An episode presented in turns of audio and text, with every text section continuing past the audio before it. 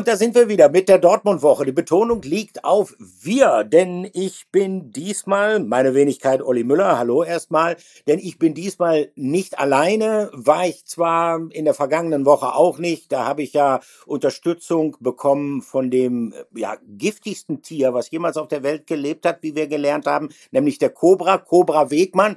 Aber jetzt ist sozusagen mein Dauerpartner wieder da. Hallo Patrick Berger und äh, zunächst einmal herzlichen Glückwunsch. Hallo Olli, vielen, vielen Dank. Hast du mich denn vermisst in äh, meiner Abwesenheit? Ich habe dich total vermisst. Ich habe dich total vermisst. Äh, die Frage ist erstmal, ich habe dir jetzt ja gratuliert. Ähm, darf ich sagen, wozu ich dir gratuliert habe?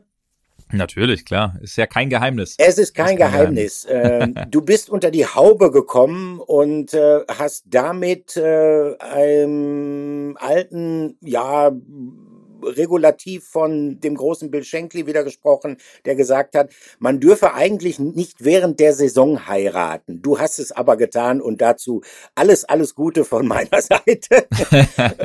Unterm Strich muss man sagen, ähm, ähm, es ist ohne dich durchwachsen gelaufen. Also 2 zu 3 gegen Werder Bremen aber dann ja immerhin ein 1 zu 0 Sieg gegen Hertha BSC. Also ausgeglichene Bilanz ohne dich. ja, ne? Ich glaube, das, äh, das ist in Ordnung. Aber an der Stelle muss ich sagen, äh, mir war in den Tagen äh, äh wirklich alles egal. Das habe ich äh, tatsächlich eigentlich nie. Ähm, bei mir geht dann doch immer der Blick irgendwie aufs Handy und, äh, und sonst wohin. Aber die Zeit habe ich dann mal wirklich genutzt, mich wirklich nur auf äh, meine Frau, auf meine Familie und auf meine äh, Freunde zu, äh, ja. ja, zu konzentrieren. Und wir hatten wirklich eine sehr, sehr tolle Party. Es war sehr, sehr schön und anschließend auch äh, Flittertage in Südtirol, was ich äh, sehr empfehlen kann, wenn man ganz gern auch mal äh, wandern geht, auch ein bisschen unterwegs ist, äh, vielleicht auch ganz gerne Wein trinkt, weil äh, da liegt's ja direkt auch äh, ja vor der Tür.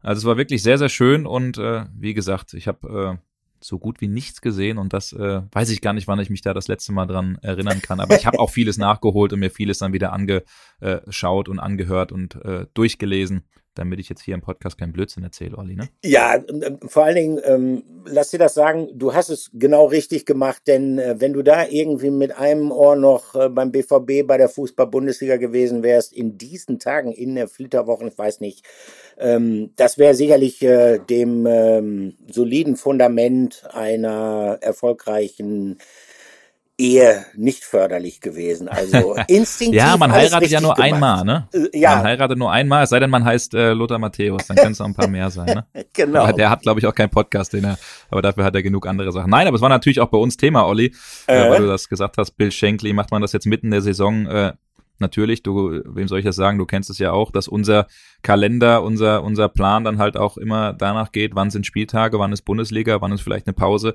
Aber dann habe ich mir gedacht, äh, irgendwas ist immer und dann steht ja auch noch die WM in Katar vor der Tür, die ich zusammen mit dem Kollegen äh, Kerry Hau und Felix Fischer dann auch mache. Ja. Und da haben wir dann gesagt, komm, äh, wir machen das einfach, da gehen jetzt halt zwei Spiele drauf, aber zwei spannende Spiele. In der Tat. da wollen wir gleich reingehen, Olli, ne? 2-3 äh, ähm, gegen Bremen, 1-0 gegen Berlin.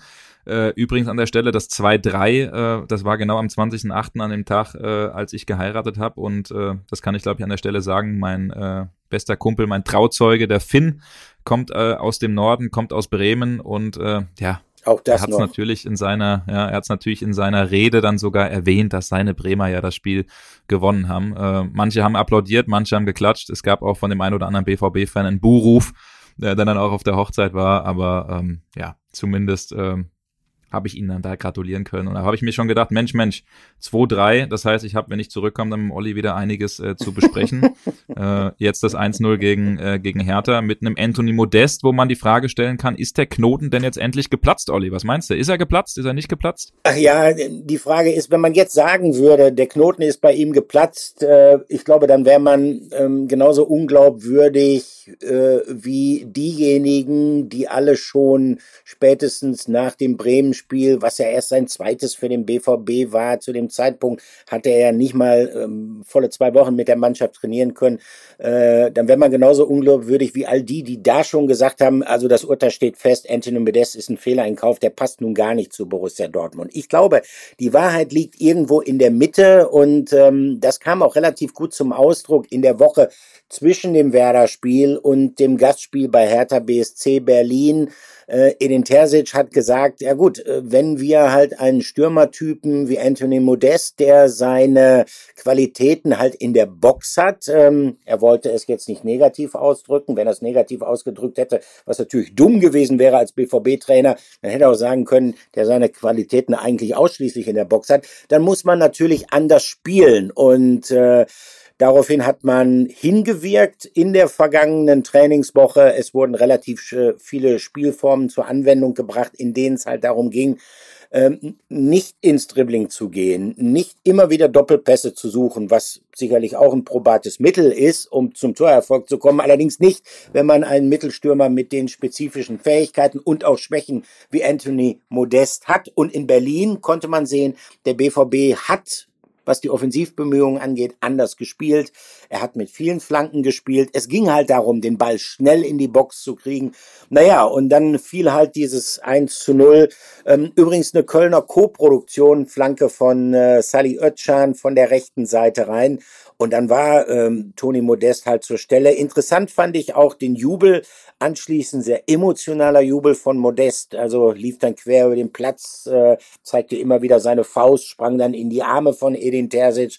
Er hat gesagt, ja, der Trainer halt hat gemerkt, dass ich in den letzten Wochen viel auf den Deckel bekommen habe hat mich unterstützt und dafür wollte ich mich eigentlich bedanken. Und da merkte man schon, wie viel Druck sich da aufgebaut hat. Ähm, ob das jetzt schon der finale Durchbruch gewesen ist. Also da wäre ich vorsichtig. Wie gesagt, äh, dafür würde ich es jetzt, ähm, also für eine derartig abschließende Beurteilung, würde ich es einfach noch für zu früh halten. Ja, das stimmt. Er hat ja gesagt, der Trainer hat gemerkt, dass ich letzte Zeit so viel auf den Deckel bekommen habe. Ja.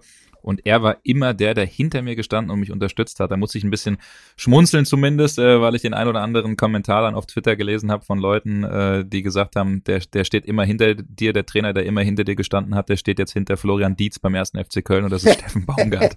ähm, ja, aber ähm, es geht dann doch oft, oft auch schnell mit äh, Vorverurteilung, mit Meinungen auch äh, von uns. Wir haben ja auch im Podcast äh, schon die Frage gestellt oder zumindest ein bisschen auch thematisiert und besprochen, äh, inwiefern es gut gehen kann oder nicht mit Modest. Ähm, ja, gehört auch ein Stück weit dazu. Wir haben ja immer noch so eine kleine Wette laufen, Olli. Ne? Ich habe ja, ja glaube ich, gesagt, dass er äh, äh, auf jeden Fall zwölf Tore macht und du warst, glaube ich, so ein bisschen da drunter, ne? wenn mich ja, nicht genau. alles täuscht. Äh, ja, müssen wir mal müssen wir mal gucken, wer am Ende, wer am Ende recht behält. Aber was schon, glaube ich, ein bisschen, ein bisschen zu sehen war, äh, wie gesagt, ich habe mir das in der Nachbearbeitung dann ja auch äh, angeschaut, dass äh, der BVB das Spiel schon auch so ein bisschen umgestellt hat und dann eben auch gemerkt hat, äh, wir müssen mehr mit Halbfeldflanken kommen, wir müssen mehr Flanken reinschlagen, äh, wir müssen dann auch mehr äh, den äh, Modest vorne äh, suchen gegen Hertha und das war schon ein Stück weit dann auch zu sehen. Ne? Also insgesamt, das haben wir auch schon im Podcast thematisiert, wollte Edin Terzic das Spiel ja sowieso auch vor der Saison ein Stück weit umstellen. Man wollte mehr auf Flanken gehen, auf Halbfeldflanken, weil man eben nicht diese Spieler hat, die äh, komplett durchbrechen und dann äh, und dann von der Grundlinie rein äh, flanken.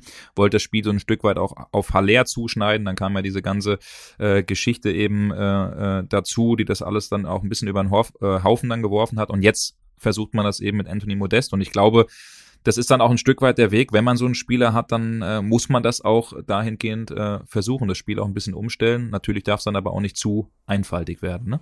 Definitiv, weil ähm, wenn man jetzt nur noch so spielen würde, also wenn man zum Beispiel, ähm, nehmen wir mal jetzt dieses, äh, der Vergleich, der liegt ja auf der Hand, weil wir eben auch schon Steffen Baumgart erwähnt hatten.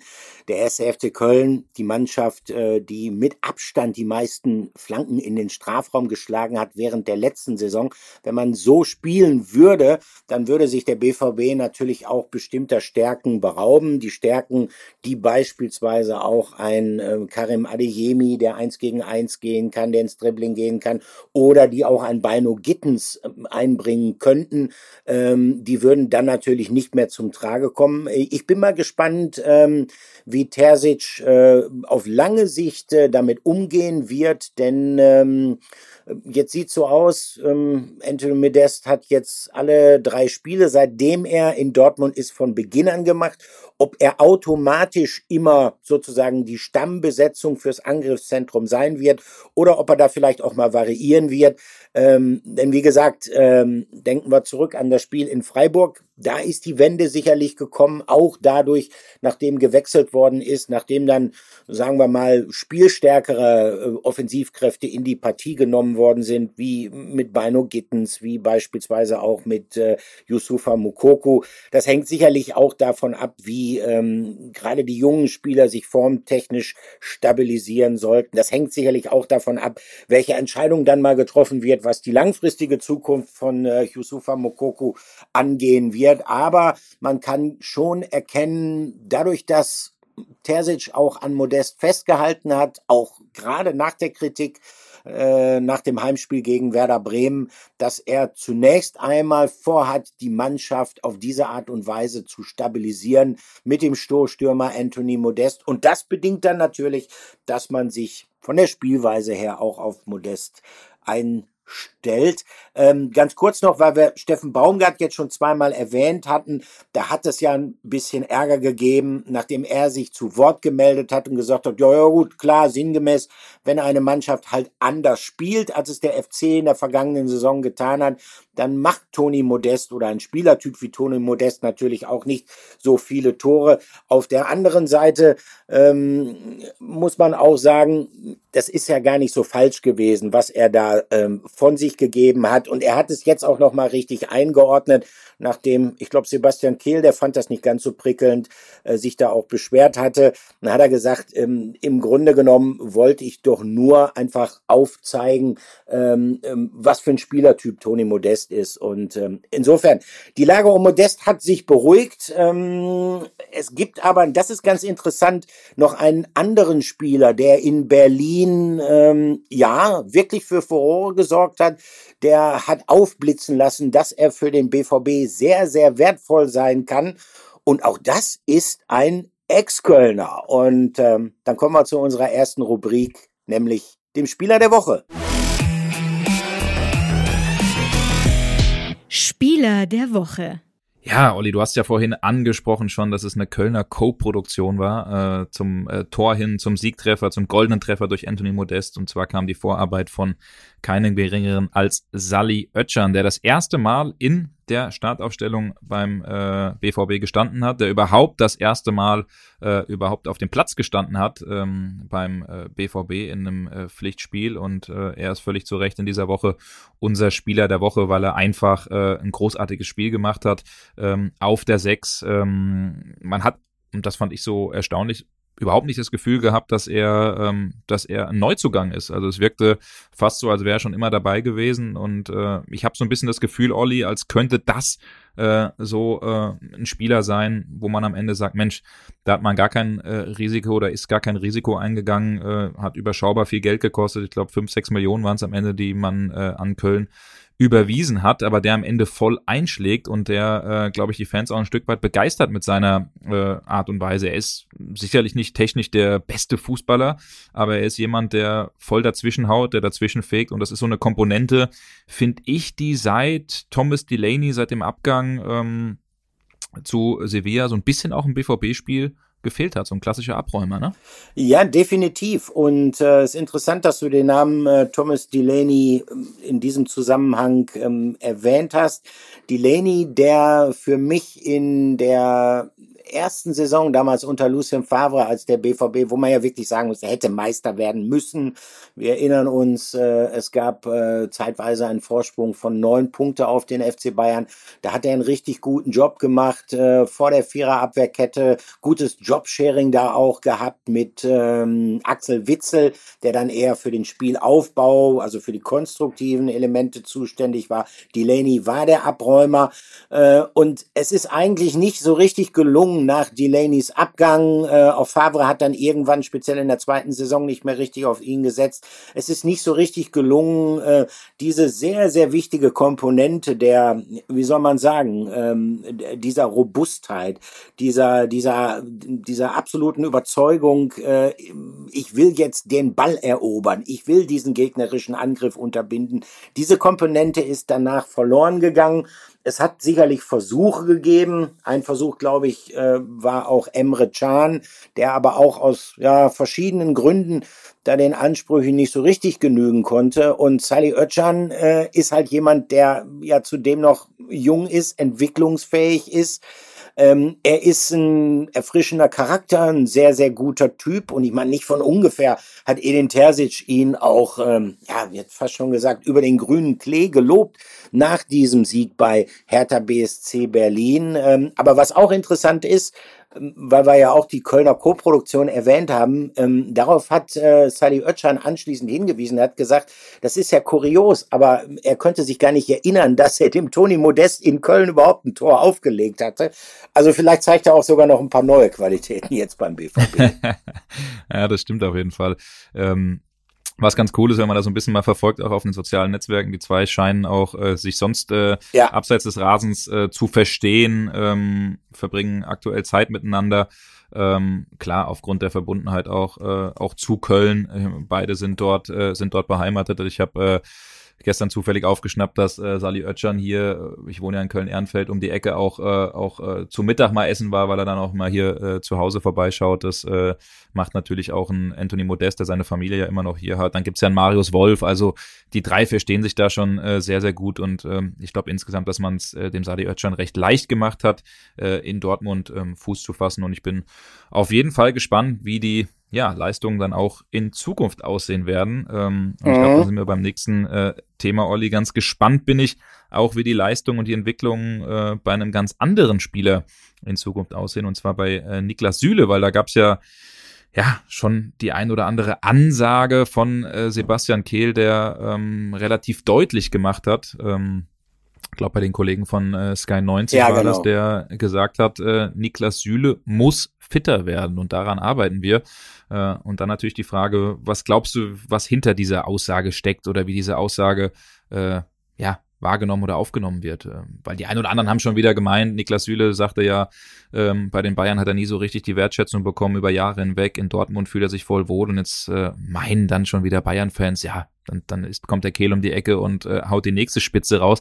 Ich glaube, so war es gar nicht gemeint. Also man weiß schon, was man an Niklas Süle hat. Man hat ihn nicht umsonst verpflichtet, aber ähm, das ist schon aber trotzdem ein klarer Hinweis, ne? dass, äh, ja. Dass er zu arbeiten hat. Also ich denke, ähm, und dafür kenne ich Sebastian Kehl jetzt natürlich auch, äh, er würde das nicht machen, logischerweise, warum sollte er auch, wenn es keinen Grund dafür geben würde, Niklas Süle, ich sag mal, zu sensibilisieren das natürlich gerade auch für seine Spielweise, er ist ein Innenverteidiger, äh, Zweikampfstärke, Zweikampfhärte und dazu gehören diese Sprints beispielsweise auch, ähm, dass er dafür auch körperlich das nötige Rüstzeug mit sich bringt. Ähm, man muss mal sehen, äh, Niklas Süle, der hat äh, in Bayern in der äh, vergangenen Saison einen Sprint-Top-Wert erreicht von äh, über 33 Stundenkilometer. Das ist für einen Innenverteidiger richtig, richtig stark. Und äh, ja, man meint ja immer, dass er langsam ist. Das ne? ist er nicht. aber wenn das er mal, er nicht. Ne, genau. wenn er mal ins Rollen kommt, wenn er mal Tempo aufnimmt, dann äh, ist er unglaublich schnell. Das sieht man Eben. im Training. Ne? So und das, das ist die Messlatte. Das sind die Ansprüche und ähm, da gibt es ja durchaus Hinweise, dass äh, Niklas Süle nachdem er dann bei Borussia Dortmund vorstellig geworden ist, in die Vorbereitung hier eingestiegen hat, dass äh, ähm, da auch ähm, festgestellt worden ist, ey, der muss körperlich an sich arbeiten, um halt noch fitter und äh, in dem Fall dann auch noch schneller zu werden. Und äh, deshalb hat äh, Sebastian Kehl da auch diese Ansage gemacht. Man darf ja auch nicht vergessen, ähm, gut, er hatte sich dann verletzt, er wird eingewechselt gegen Werder Bremen. Ähm, ich möchte jetzt, äh, weiß Gott nicht, diese, diese Niederlage ausschließlich an Niklas Süle festmachen, aber da gibt es dann natürlich auch diese Kontersituationen, in denen er nicht besonders gut aussieht, in denen man in der Tat auch zu dem Eindruck kommen kann, ey, der kann in puncto Spritzigkeit noch zulegen. Hinzu kommt auch, dass äh, die Konkurrenzsituation in der Innenverteidigung eine sehr, sehr große ist. Mats Hummels kam ja nach Süles Verletzung für ihn in die Mannschaft. So, und er wird jetzt auch erstmal drin bleiben. Und jetzt liegt es halt an Niklas Süle, sich äh, über die Trainingseinheiten zu empfehlen, auch wieder für Startelf-Einsätze. Er selbst, da kann ich mich noch gut dran erinnern, wir waren ja gemeinsam in Bad Ragaz im Sommertrainingslager. Er selbst hat gesagt, er sei zu Borussia Dortmund gekommen, auch um Führungsaufgaben zu übernehmen, um vorwegzugehen. Ja gut, und wenn er diese Ansprüche dann, äh, das sind hohe Ansprüche, wenn er die selbst formuliert, dann muss er auch alles dafür tun, äh, um körperlich in einer Verfassung sein, um dem gerecht werden zu können. Ja, absolut richtig. Das, das ist er zurzeit äh, noch nicht. Ähm, ich bin jetzt kein Fan davon, äh, so über Gewichte und Kilo und Waage, ähm, ne, Stichwort, Stichwort Bodyshaming, aber ich glaube, bei einem Fußballprofi äh, ist das natürlich das, äh, das höchste Gut, auch wie fit man ist, äh, was man vielleicht aktuell auch auf die Waage bringt. Und da hatte man halt schon gehört, äh, auch im BVB-Lager, dass ja. äh, dass Süle schon auch mit ein paar Kilo, mit ein paar Funden zu viel gekommen ist. Die Waage soll 110 angezeigt haben, als er aus der Sommerpause zurückgekommen ist. Ich glaube, so sein Kampfgewicht hat er schon so bei äh, 96, 97, 99, sowas um den Dreh hatte der ähm, bei den Bayern mal, als er, als er komplett fit war. Zurzeit ist es noch ein bisschen drüber. Ich glaube, dass er da aber an sich arbeiten wird und, und dann auch dahin kommt und äh, bin sicher, dass er dann, wenn er voll fit ist, ähm, ja, absolut jemand ist, der dem BVB äh, äh, total helfen wird. Und ja. äh, das fordert und will er ja natürlich auch, wie du es eben gesagt hast, von, von sich selbst. Er hat schon gesagt, dass er, dass er hergekommen ist, um mit dem Verein Titel zu gewinnen, auch mit dem Verein was zu erreichen. Ähm, ich glaube ein Stück weit auch, dass er einen gewissen Trotz vielleicht auch entwickelt hat, äh, den Bayern eins äh, auszuwischen äh, auf, auf lange Sicht. Aber ähm, ja, da muss auf jeden Fall was passieren in Sachen, in Sachen Fitness. Und wir waren ja schon auch ein bisschen verwundert, so als er zu, als er zurückkam, haben wir schon gedacht, boah, also der macht, äh, der macht aktuell vielleicht nicht den unbedingt fittesten Eindruck. Ähm, glaube, das Thema wird uns schon ein bisschen begleiten. Ich glaube, den Podcast darf äh, Niki Süle dann nicht hören, weil das auch ein Thema ist, was ihn, glaube ich, einfach, einfach selbst nervt. Ne? Er ist ja, und das finde ich cool, jemand, der sehr offen mit dem Thema umgeht, der schon auch gesagt hat, ich mache kein Hehl daraus, dass ich auch mal einen Burger gerne esse, nur weil ich das aber offen sage, was vielleicht andere nicht tun, wird es bei mir immer gleich ein bisschen umgedreht. Äh, deswegen finde ich zumindest die Art und Weise, wie er damit umgeht, äh, ganz gut und ähm, ich glaube, das kann er auch schon ganz gut einordnen, was äh, Sebastian Kehl da gesagt hat. Das denke ich auch. Also ähm, es ist ja auch jetzt keine Vernichtung gewesen, sondern ähm, ich würde es mal eher einordnen als ähm, einen dezenten Hinweis. Äh, äh, auch an die Adresse von Niklas Süle auf bestimmte Dinge doch vielleicht zu achten. Ich meine, man muss das schlicht und ergreifend sagen, das kann man jetzt auch bedauern, ich darf das als der Ältere von uns sagen, ähm, auch mit einem gewissen Bedauern. Äh, denn die Zeiten, in denen, ja, sagen wir mal, ein gewisses Übergewicht äh, oder vielleicht auch äh, ein Lebenswandel, der beinhaltet äh, mal ein paar Bierchen mehr, damit meine ich jetzt nicht Niklas Süle, dass wir uns nicht falsch verstehen, oder auch ein paar Zigarettchen mehr, äh, äh, wo die noch abzufangen sind und man trotzdem hat in der Fußball-Bundesliga Spitzenleistung bringen können, die sind äh, leider schon Jahrzehnte alt. Äh, die sind vorbei, das muss man sagen. Und Niklas Süle ist von der Veranlagung her, von dem, was er mitbringt, für mich um das auch mal deutlich zu sagen, der beste deutsche Innenverteidiger. Also, äh, da muss er hinkommen und da will ihn BVB auch hinbringen. Absolut. Du hast gerade eben gesagt, dezenter Hinweis von Kehl, dezente Hinweise bekommen wir auch immer, mhm. dass wir doch, äh, dass wir doch arbeiten sollen, dass wir doch recherchieren sollen, dass wir was tun sollen. Ich glaube, das machen wir, Olli, aber ähm, da leite ich gleich mal über zu unserer nächsten Rubrik und zwar der Frage der Woche. Die Frage der Woche, die kann ich äh, diesmal gar nicht auf eine einzige Person äh, beziehen oder auf einen einzigen Leser oder eine einzige Leserin oder Zuhörer, Zuhörerin, ähm, weil es einfach von vielen kommt. Äh, die Frage einfach, wann passiert endlich was auf dem Transfermarkt, tut sich etwas bei uns noch beim äh, BVB. Es sind ja noch äh, wenige Tage, wir nehmen hier am Dienstag Vormittag auf, bis Donnerstag ist der Transfermarkt ja noch geöffnet und beim BVB stellt sich natürlich die äh, große Frage, was passiert dann noch? Was passiert mit äh, Meunier, was passiert mit Akanji, passiert vielleicht noch was bei, bei Hazard oder Brandt? Ähm, aber bevor wir darüber reden, äh, Olli, würde ich gern auf äh, einen anderen Spieler kommen und zwar auf Jude mhm. Bellingham und da äh, müssen wir uns ein bisschen, glaube ich, darauf einstellen, wie bei bei, wie bei Haaland, wie bei Sancho.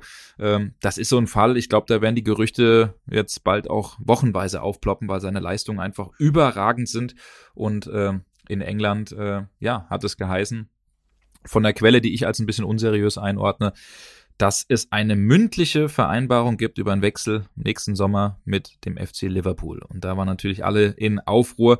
Da können wir sagen, Olli, da stimmst du mir, glaube ich, zu, das ist aktuell nicht der Fall. Es gibt äh, mit keinem ja. Verein bei Jude Bellingham eine mündliche äh, Vereinbarung. Soweit ist man einfach nicht. Aber natürlich hat er großes Interesse geweckt, äh, verschiedener Vereine, auch das FC Liverpool.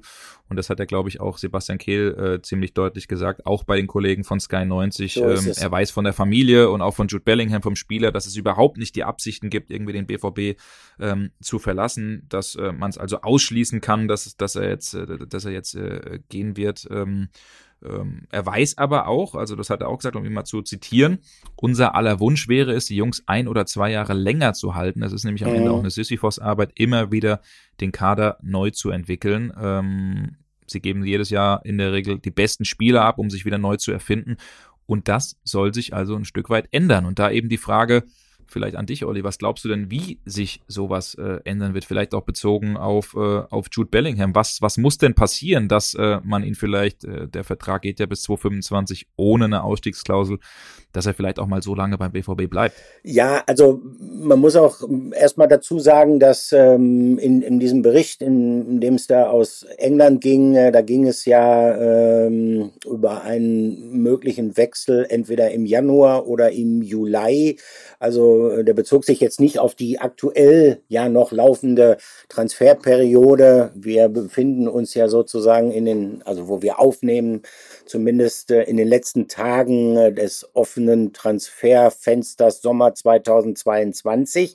Wie kann man das grundsätzlich erreichen? Das ist natürlich eine sehr schwierige Angelegenheit, weil logischerweise je besser ein Spieler wird. Und ähm, ich meine, nimmt man Erling Haaland, ähm, hat man seine Entwicklung gesehen, die er bei Borussia Dortmund genommen hat.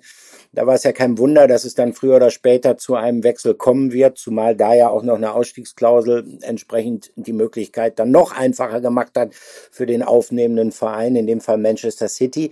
Ähm, Jude Bellingham äh, entwickelt sich auch richtig gut. Deshalb muss man davon ausgehen, dass das in den kommenden Jahren auf dem BVB zukommen wird. Länger halten, das ist im Prinzip nur dann möglich, wenn Borussia Dortmund sportlich sehr erfolgreich sein wird. Also das heißt, wenn es äh, gelingt, speziell die Performance in der Champions League, sprechen wir nachher auch noch drüber, äh, zu verbessern, die Verweildauer äh, pro Champions League Wettbewerb nach oben zu schrauben, dann äh, würden sicherlich auch diese Chancen steigen. Auf der anderen Seite ist noch nicht allzu lange her, da hat Aki Watzke auf der Bilanzpressekonferenz natürlich gesagt, dass äh, schon ähm, die Nachwirkungen aus der Corona-Phase plus ein, ein insgesamt äh, schwieriges Umfeld, weil logischerweise einige Vereine die alles das, äh, was sie an Einnahmen verloren haben in der Corona-Zeit, halt nicht kompensieren können, sich im Wettbewerb, im internationalen Wettbewerb befinden mit Vereinen äh, wie beispielsweise Paris Saint-Germain oder Manchester City, ähm, deren Transferverhalten sich auch trotz der Auswirkungen der Corona-Pandemie gar nicht äh, verändert haben. Sprich, ähm, der Wettbewerb wird härter, deshalb bleibt es für Borussia Dortmund ähm, genauso schwer, wie es in den vergangenen Jahren war, um dieses Ziel, längere Verweildauer zu erreichen. Der einzige Weg führt, finde ich, einfach über eine insgesamt erfolgreichere Performance international. Und selbst das gibt aber auch keine Garantien, dass es dann gelingen wird. Ja, das glaube ich tatsächlich auch. Was natürlich trotzdem für so einen jungen Spieler auch, glaube ich, ein wichtiges Zeichen ist. Er wurde zum dritten Kapitän ernannt. Er ja. ist äh, in der Hierarchie aufgestiegen, im Mannschaftsrat aufgestiegen. Ähm, ich glaube auch, dass man, äh, dass man auf Sicht sein Gehalt dann nochmal anheben wird in diese, in diese Riege der, äh, der Topverdiener. Ähm, das sind natürlich auch so, äh, so weiche Faktoren, mit denen man äh, auch versucht, so einen Spieler dann äh, irgendwie langfristig zu binden. Ähm, es ist einfach, glaube ich, auch für ihn wichtig zu sehen, was er, was er beim BVB hat, was er vielleicht auch für eine Liebe der Fans äh, ein Stück weit auch entgegengebracht bekommt. Und mhm. äh, ja, aber am Ende, genau wie du sagst, sind es eben die sportlichen Ambitionen. Ähm, man muss bei Jude Bellingham sagen, er hat eine Familie, einen Background, der, der einwandfrei ist. Ähm, er ist, glaube ich, nicht einer, dem irgendwie groß äh, Flausen dann auch ins Ohr gesetzt äh, werden. Also, wie gesagt, wir können nach jetzigem Stand sagen, äh, es gibt mit keinem Verein eine Einigung. Ja, Real Madrid ist sehr interessiert, Liverpool ist sehr interessiert. Er selbst sieht seinen Markt auch ähm, das äh, haben wir so ein bisschen rausgehört, äh, in England in der Premier League auch als englischer Nationalspieler, äh, aus, als ein Junge, der aus Birmingham kommt, aber äh, das ist einfach viel zu früh. Und wahrscheinlich wird äh, es demnächst auch genauso weitergehen mit äh, Gerüchten um ihn, um seine Person, die kann man einfach nicht abschalten, aber da bin ich mal gespannt, ob das äh, Sebastian Kehl gelingt, dann auch mit seinem Team den Jungen auch äh, ja langfristig in äh, Dortmund zu halten. Die Frage, langfristig in Dortmund mhm. zu halten, die stellt sich bei Manuel Akanji, glaube ich, nicht. Äh, das ist äh, ganz klar ein Kandidat, Olli, den man äh, in dieser Transferperiode noch abgeben will, abgeben muss. Der Spieler hat ja, das haben wir auch hinlänglich ähm, ja in dem Podcast behandelt, ähm, vor einigen Monaten schon ein Angebot zur Vertragsverlängerung äh, ausgeschlagen. Der BVB hat sich dann äh, ja ein Stück weit neu sortiert, neu gefunden mit Schlotterbeck, mit Sühle. Äh, Hummels Chan, die man in der Innenverteidigung noch in der Hinterhand hat. Man fühlt sich gut aufgehoben und äh, das Zeichen ist eigentlich klar, dass Akanji eben beim BVB keine Perspektive hat. Er selbst hat sich das, glaube ich, ein bisschen einfacher vorgestellt, äh, was, was einen Wechsel angeht. Ähm, man sieht dann also doch, äh, wie schwer der Transfermarkt aktuell dann auch aussieht, auch für solche Spieler, die eigentlich ihre Leistung äh, gezeigt haben. Aber es ist keine einfache Situation für Manuel Akanji. Im äh, Winter steht er die WM in Katar an. Äh, er ist äh, in der Schweiz natürlich gesetzt. Er möchte da auch als WM-Fahrer hinfahren, als Stammspieler.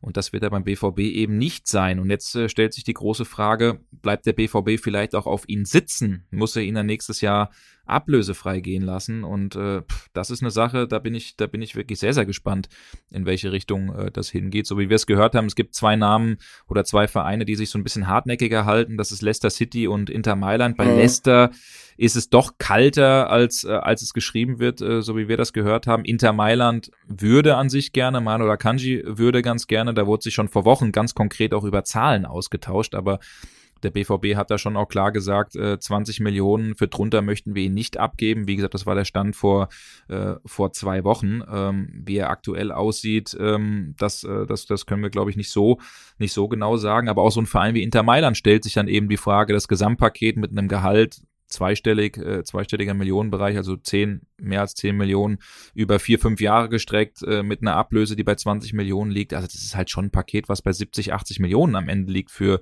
Akanji und äh, das schreckt aktuell, glaube ich, viele Vereine ab. Was glaubst du denn, Olli? Ähm, meinst du, da tut sich noch was in Sachen, in Sachen Manuel Akanji? Weil das ist ja, glaube ich, die heißeste Personalie beim BVB ähm, ja, in, in, in, Sachen Transfers. Also ich glaube, immer vorausgesetzt, äh, dass das Interesse, nehmen wir mal an, ich würde auch eher sagen, die heißere Spur äh, führt nach Mailand, führt äh, zu Inter.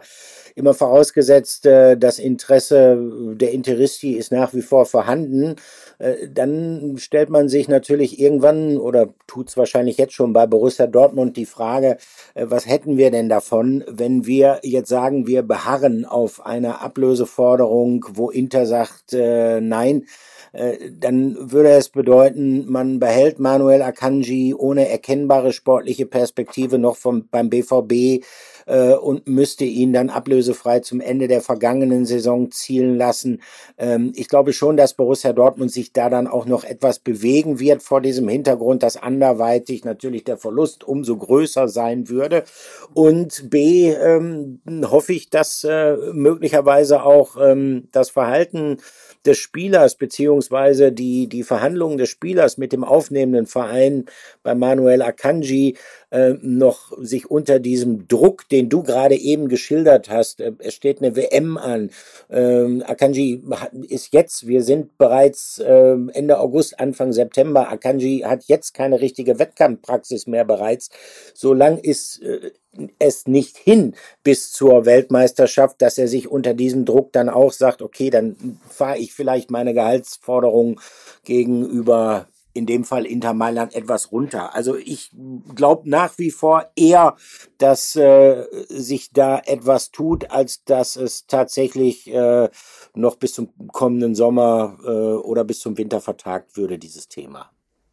Das glaube ich auch. Also es könnte der Last-Minute-Transfer beim BVB werden. Ansonsten ja, kommen dann immer oft die Fragen, ja, was passiert denn wirklich nichts mehr? Ist es so ruhig bei uns?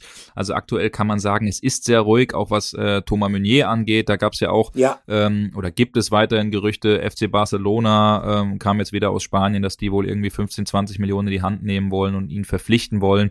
Also bis zu dem Zeitpunkt, wo wir den Podcast aufgenommen äh, haben, war es noch nicht so, dass beim BVB äh, was auf dem Tisch lag. Ähm, Thomas Meunier fühlt sich an sich auch äh, in Dortmund wohl, auch wenn es da hier und da ähm, zuletzt mal ja ein bisschen Unstimmigkeiten äh, gab, auch auch auch in Sachen äh, Medienberichte. Ähm, da war ja was, äh, da war ja was am Laufen. Also Thomas Meunier wird an sich ganz gerne bleiben. Der BVB hat jetzt auch nicht den Grund irgendwie gesehen, ihn, ihn abzugeben. Natürlich, wenn jetzt am Ende wirklich Barcelona um die Ecke kommt und, und, und äh, Last Minute noch irgendwie was macht, kann natürlich sich irgendwie nochmal ein Türchen öffnen, aber Stand jetzt gehen wir nicht davon aus, dass Meunier geht, wir ja. gehen nicht davon aus, dass, ähm, dass irgendwie ein Emre Can, ein äh, Hazard oder ein Brand geht. Das haben wir auch schon gesagt, dass, mal, äh, dass äh, Julian Brandt auch ganz gerne beim BVB bleiben will. Also ich glaube, dass es sehr, sehr ruhig beim BVB ähm, bis, bis Donnerstag bleibt ähm, und dass sich höchstens noch was bei Manuel Akanji tun wird. Ich glaube auch nicht übrigens, dass bei Nico Schulz etwas passiert. Nein, also äh, das, das halte ich für nahezu ausgeschlossen. Wie gesagt, äh, ich glaube, in dem Fall Akanji spricht eigentlich vieles dafür, äh, dass da doch noch was passiert. Also sowohl mm, Borussia Dortmund hat ein Interesse daran, als auch der Spieler selbst logischerweise. Haben wir ja eben schon erörtert, äh, die Gründe. Ja, und ähm, bei Meunier ist es so, das muss man auch ganz klar sagen, äh, Stand jetzt liegt beim BVB nichts vor. Das haben unsere Recherchen ergeben. Und deshalb halte ich das für eher unwahrscheinlich, dass es dort noch zu einem Abgang kommt. Außerdem, äh, das darf man auch nicht vergessen, äh, Thomas Meunier ähm, hat sicherlich ähm, nachdem er in Freiburg auch nicht gut gespielt hat, äh, dann ähm, in den sauren Apfel beißen müssen, musste auf die Bank. Äh, Wolf, so sieht's aus, hat sich da zunächst mal festgestellt. Aber was die Qualitäten eigentlich von Meunier auf der Rechtsverteidigerposition angeht, kann ich mir nur schwer vorstellen, dass Edin Terzic, ich sag mal, lange Zeit an ihm vorbeigehen wird. Das ist meine persönliche Einschätzung. Ich glaube, dass, äh, oder ich, ich pflichte dabei, sagen wir so, Olli. Da sind wir auf da jeden Fall einer Meinung. Olli, ich würde sagen, wir gehen, äh, wir gehen über harter Cut zu einem äh, zu einem nächsten Thema. Ja. Ähm, blicken vielleicht auch ein bisschen zurück, weil wir hatten am äh, Sonntag, ich fand den Doppelpass sehr, sehr spannend, äh, mit Thomas Reis und äh, Alexander Zickler, zwei sehr spannende ähm, äh, Promis zu Gast im Doppelpass. Und Alexander Zickler hat mal so ein bisschen gesprochen, er war ja Co-Trainer äh, unter Marco Rose beim BVB und hat da schon so ein bisschen Einblicke gegeben, auch in ja, sein Seelenleben und auch in die Zeit, in den, äh, in den Abgang vor allen Dingen auch äh, beim BVB, dass er sich das ein, ein bisschen anders vorgestellt hat. Und ich würde einfach mal sagen, wir hören uns das Zitat äh, aus dem Doppelpass an. Florian König ähm, ist noch mitzuhören. Er hat ihn nämlich die Frage gestellt, ähm, ja, was denn so ein bisschen am Ende auch die Gründe waren. Und wir lassen es einfach mal laufen und ja. danach reden wir drüber. Trotzdem nochmal ähm, BVB, dieser Abgang, hat der nachgewirkt? Weil der war für viele ja schon überraschend. Da gab es nochmal so eine Saisonfazitgespräch und, und eigentlich glaube ich, wenn ich das richtig äh, weiß, ist Marco da nicht reingegangen mit dem Gefühl, okay, heute geht es um meinen Job, sondern äh, es war eigentlich klar, dass, dass nochmal ein, ein Jahr folgt. Äh, hat euch das kalt erwischt? Ja, ja, schon. Also in, in einer gewissen Weise. Wir hätten uns gerne das zweite Jahr gewünscht. Wir, wir haben ja auch äh, diesen Kader so ein bisschen mit ausgerichtet für die, für die kommende Saison. Es gab mit Sicherheit Dinge, die man hätte ändern können, die man hätte man anders machen können, die nicht gut gelaufen sind. Es gab aber auch genügend Dinge, die, die, die, die gut waren, ähm, die in die richtige Richtung äh, gegangen sind. Aber wie gesagt, bei so einem Verein äh, im ersten Jahr nicht ganz einfach. Ähm, ein paar Sachen im Hintergrund ähm, waren auch nicht immer optimal. Mhm. Ja, und wie gesagt, das ist natürlich immer besser, wenn man dann vielleicht ein zweites Jahr noch hatte, um dann, um dann äh, anderes, andere Dinge anders zu machen. Ähm, ja. ja, ihr hörtet Alexander Zickler, Co-Trainer von Marco Rose, dem ehemaligen BVB-Trainer im Sport 1 Doppelpass am vergangenen Sonntag. Und ihr hörtet dann doch einige recht spannende Andeutungen. So richtig konkret ist er da nicht geworden, der Alexander Zickler, aber er hat auch gesagt, naja, es gab Dinge, die man sich anders und äh, besser hätte vorstellen können. Gab auch Dinge, die äh, in die richtige Richtung gegangen sind. Damit meinte er natürlich, sagen wir mal, die Ausbeute, die der BVB unter Marco Rose erzielt hatte. Ganz klar, wenn man die äh, Fußball-Bundesliga-Saison sieht, äh, dann muss man sagen, hm, ähm, das war jetzt nicht so schlecht. Man kann jetzt nicht sagen, dass der BVB tabellarisch gesehen hat, Vizemeister geworden, underperformed hat, keine Frage.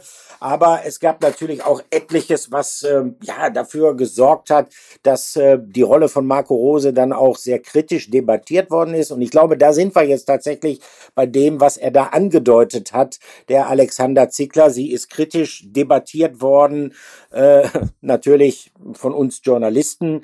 Das äh, hätte Marco Rose und das hätte Alex Zickler auch gut verschmerzen können, aber sie ist natürlich bei dieser sogenannten Saisonaufarbeitung nach Ende der Saison in der Elefantenrunde kritisch debattiert worden und die Teilnehmer an dieser Elefantenrunde waren natürlich Marco Rose, dann äh, Aki Watzke als äh, Vorsitzender der Geschäftsführung, der, der die Hauptverantwortung trägt, Sebastian Kehl, der neue Sportdirektor, äh, Michael Zorg, der scheidende Sportdirektor. Und dann war noch Matthias Sammer dabei. Seines Zeichens, also das ist sein offizieller Titel, externer Berater von Hans-Joachim Watzke. Und ähm, nach ähm, Hinweisen, äh, die uns vorliegen, ich glaube, die sind relativ deckungsgleich, Patrick, ähm, war Matthias Sammer, oder soll Matthias Sammer, so muss man es ja ausdrücken, wir waren ja nicht persönlich dabei, soll Matthias Sammer sehr, sehr kritisch gewesen sein mit Marco Rose und äh, das hat äh, Rose überhaupt nicht gefallen. Ich denke, ich weiß nicht, wie du es siehst, Patrick, dass sich diese Andeutungen schon ähm, in Richtung äh, äh Matthias Sammer äh, äh, zu verstehen sind. Ja, Matthias Sammer, ich nenne ihn immer Chefkritiker. also äh, es ist ja dann oft auch die Frage, die uns gestellt wird, was macht der eigentlich? Hat er denn überhaupt irgendeinen Einfluss? Also daran sieht man schon, ähm, Olli, dass er, dass er einen gewissen Einfluss beim BVB hat, dass äh, sein Wort schon Gewicht hat, dass äh, er natürlich auch derjenige ist, der äh, die Geschäftsführung, der auch äh, Aki Watzke in sportlichen Fragen berät. Und er hatte damals dann in dieser, in dieser Sitzung schon auch ähm, vieles in Frage gestellt, auch sehr, sehr kritisch in Richtung äh, Marco Rose sich dann eben äh, bewegt. Und Marco Rose hatte, das haben wir auch schon mehrfach gesprochen, dann auch die Vertrauensfrage gestellt, auch mhm. gerichtet an äh, die Bosse, auch an Aki Watzke. Glaubt ihr an mich oder glaubt ihr nicht an mich? Und äh, das ist dann alles nicht so äh, harmonisch und glimpflich dann am Ende ähm, vonstatten gegangen. Und äh, das ist natürlich so ein bisschen auch eine Andeutung gewesen, die ähm, die Alex Zickler gemacht hat. Ähm, es ist auch nicht ganz einfach beim BVB. Man hat einerseits schon eine unglaubliche sportliche äh, Kompetenz, die da, die da eben sitzt, aber auch wenn man über Transfers redet, wenn man auf andere Vereine vielleicht blickt, ähm, da führen oder, oder fallen am Ende ein, zwei Leute die Entscheidung. Beim BVB ist es dann doch ein bisschen größer gelagert, auch in der Vergangenheit mit Kehl, mit Zorg, mit Terzic, der dann als äh, technischer Direktor da war, mit Sammer, mit Watzke. Also ähm, das ist dann auch als Trainer nicht ganz so einfach, dagegen äh, manchmal durchzukommen. Äh, und dann ist es natürlich auch, da kann man mir erzählen, was man will. Es wird zwar immer gesagt und es ist auch so, ja, man hat auch mit Edin Terzic gut zusammengearbeitet und Edin Terzic war oft auch bei Marco Rose, oft auch bei Alex Zickler im Büro. Die haben sich schon eng ausgetauscht, aber es macht natürlich was mit jemandem, wenn nach jeder Niederlage dann die Frage gestellt wird, der Schattenmann, Natürlich. der Schattentrainer sitzt über dir, äh, Edin Terzic. Und das sind eben diese Dinge, äh, Sammer, Watzke, Transferentscheidung, auch, äh, auch Edin Terzic, der so ein bisschen über einem äh, geschwebt hat, äh, was, was er eben gemeint hat mit, äh, dass es im Hintergrund eben Dinge gab, die nicht so optimal äh, gelaufen sind. Und äh, ich glaube, ja, da kann man jetzt so ein bisschen, so ein bisschen Licht dann vielleicht auch ins, ins Dunkle bringen. Aber ich muss sagen, ähm, ich denke manchmal, Olli, es muss auch ein bisschen komisch sein für, für Zickler, auch für Rose, wenn, wenn man das jetzt mal so sieht, oder auch René Maric, der ist ja äh, mittlerweile auch in Leeds untergebracht als äh, Assistenztrainer. Ja. Aber wenn die da so den BVB sehen, dann müssen die da denken, das, das ist ja auch unsere Mannschaft, weil die haben ja die Gespräche Natürlich. auch mit Schlotterbeck geführt, ja. mit Süle geführt, haben viele Spieler jetzt mal ausgenommen, äh, äh, Anthony Modest, äh, für den BVB begeistern können. Also es ist schon auch ein bisschen, ein bisschen komisch, ne? Also irgendwie haben die, glaube ich, schon noch einen, einen äh, gewissen Blick dahin. Also das kann ich auch absolut nachvollziehen. Und ähm, man muss an dieser Stelle ja auch mal eindeutig sagen, dass äh, es kein sagen wir mal, richtig befriedigender Zustand ist, wenn, äh, so wie bei Borussia Dortmund eigentlich seit dem Abgang von Jürgen Klopp, äh, der Verein mit keinem Trainer, so äh, unterschiedlich die einzelnen Trainertypen auch gewesen sein müssen in puncto Vorstellung von Fußball, wenn man mit keinem Trainer so richtig glücklich wird, wenn es offenbar mit keinem Trainer so richtig gelingt, ein, ein belastbares Vertrauensverhältnis auch aufzubauen, Und natürlich kann man auch die Frage stellen, berechtigterweise, die, äh, finde ich, Alex Zickler durch die Blume hier schon angedeutet hat, ob es denn eine glückliche Konstellation ist, wenn ein externer Berater dann quasi zu einer Saisonanalyse dazukommt und dann äh, vielleicht sogar eine Art Attacke gegen den Cheftrainer redet. Fakt ist aber auch, wenn man unterm Strich sich die Saison mit Rose anschaut, dann muss man sagen, äh, Bundesliga akzeptabel, Wobei ich da jetzt auch nicht sagen will, dass jede Leistung, jede einzelne Leistung der Mannschaft immer akzeptabel gewesen ist. Bundesliga akzeptabel, aber das Ausscheiden, speziell in den Pokalwettbewerben, in den K.O.-Wettbewerben, das war tatsächlich desaströs. Und das muss man einfach festhalten. Man ist in der Vorrunde der Champions League gescheitert, in einer Gruppe, die als, äh, wie ich finde, zu Recht machbar eingestuft worden ist. Dann gab es dieses blamable Aus im DFB-Pokal beim FC St. Pauli, einem Zweitligist. Naja, und in der Europa League, Zwischenrunde gegen die Glasgow Rangers, da hatte man das Gefühl, das wurde fast schon abgeschenkt. Und das ist etwas gewesen, was sicherlich äh, zu einer Atmosphäre rund um die Mannschaft geführt hat, ähm, die es Marco Rose dann auch nicht unbedingt leicht gemacht hat, Argumente für sich zu finden, die dann ein Weitermachen im Prinzip gerechtfertigt hätten. Und wenn er dann noch, so soll es ja wohl gewesen sein, sozusagen ja, einen fast absoluten Vertrauensbeweis einfordert in dieser Sitzung, ähm, dann äh, ist es halt auch nicht gesagt, dass der jetzt sofort wie aus der Pistole geschossen kommt. Also ähm, das waren interessante Einblicke davon, Alex Zickler, aber ich glaube nicht, dass auch diese Einblicke äh, dazu führen, dass man jetzt äh, dieses Jahr von Marco Rose, in dem es Licht und Schatten gab, grundsätzlich neu oder anders bewerten wird. Du hast eben, Olli, die, äh, das internationale Geschäft, das internationale mhm. Abschneiden des BVB letztes Jahr angesprochen, das ja alles andere als gut war. Das möchte man jetzt eben unter Edin Terzic besser ja. machen und wir können ja mal einen Blick auf die Gruppe werfen, die ich äh, persönlich sehr, sehr interessant, sehr, sehr spannend finde mit äh, dem FC Kopenhagen, mit äh, Sevilla, mit natürlich Man City und äh, Erling Haaland. Ähm, erstmal, wir denken erstmal an uns, äh, Olli, aus unserer Sicht tolle Reisen, oder? Für uns als, als Reporter äh, mit ja. Kopenhagen, mit Manchester, mit äh, Sevilla, eine sehr, sehr coole Stadt. Also ich glaube, da werden wir viel Spaß haben, richtig? Das könnte gut sein, das könnte gut sein. Ähm, interessante Reisen, gerade auch für die Fans. Ähm, der FC Kopenhagen ist sicherlich, wenn man so drauf guckt, das ist ja der Gegner, mit dem es Borussia Dortmund jetzt als erstes zu tun bekommen wird. Der FC Kopenhagen ist sicherlich die Mannschaft, die insgesamt eher als die schwächste in dieser Gruppe eingeschätzt wird. Äh, äh, das erhöht gleichzeitig auch schon den Druck auf Borussia Dortmund, das Auftaktspiel zu gewinnen. Denn äh, wenn wir über die anderen Gegner sprechen, äh, dann müssen wir feststellen, da hat man es wirklich mit Schwergewichten im internationalen europäischen Fußball zu tun. Man City, über die braucht man eigentlich so gut wie keine Worte verlieren. Äh, eine der besten Mannschaften der Welt. Also äh, weiß ich nicht. Ähm, da fällt mir tatsächlich, was die Form angeht, momentan fast nur noch der FC Bayern an, der da möglicherweise mit Man City vom Potenzial her konkurrieren könnte. Ja, und der FC Sevilla, oh, das ist natürlich äh, eine Truppe, die gerade was die internationalen Spieler angeht, äh, extrem schwer zu schlagen sein wird. Ähm, ist unfassbar, äh, wie ernst die äh, diese Wettbewerbe nehmen. Diesmal die Champions League. Da werden sie sich sicherlich auch so teuer wie möglich verkaufen. Aber äh, ich finde besonders beeindruckend den Rekord, den sie aufgestellt haben äh, in äh, der Europa League. Sie haben die Europa League, und wenn man den UEFA-Pokal im Vorgängerwettbewerb noch mit dazu zählt, also 2006, 2007, 2014, 2015, 2016 und 2020 gewonnen. Irre.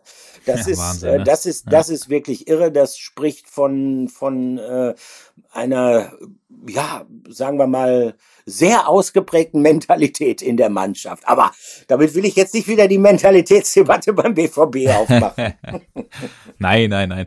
Ja, auf jeden Fall, Olli, eine sehr, sehr interessante, eine sehr coole Gruppe. Ähm, ich glaube, ich muss sofort irgendwie an Thomas Delaney äh, denken. Ja. Ich habe ja vorhin auch ihn angesprochen.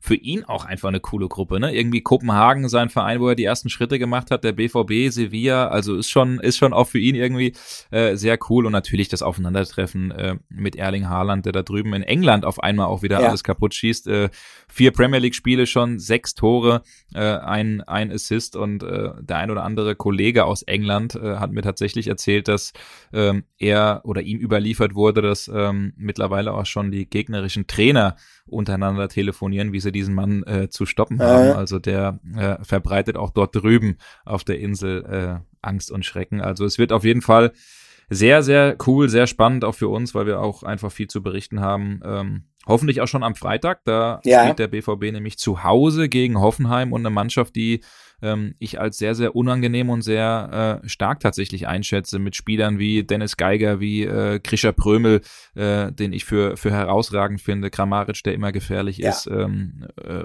Rütter. Also da muss sich der BVB schon warm anziehen, oder? Ja, also äh, ich muss, ich weiß auch nicht wieso, aber ähm, manchmal ähm, spielt das Schicksal mir ein paar Streiche. Ich war am letzten Samstag übrigens in Hoffenheim. Ich habe die TSG Hoffenheim gegen den FC Augsburg gesehen. Hast du Schmerzensgeld bekommen wieder? Ja, äh, das ist, das ist tatsächlich irre, weil jeder gesagt hat, äh, das war wahrscheinlich das äh, unattraktivste Spiel des vergangenen Spieltages und jeder hat anschließend, das Einzige, was haften geblieben ist, ist das Bild von Franz Beckenbauer auf der Ehrentribüne gewesen. Ja, stimmt. Und ja, gleichzeitig ja. immer so von den Kommentatoren mit äh, so dem bedauernden Satz versehen, ja gut, das attraktivste Spiel hat er sicherlich nicht gesehen.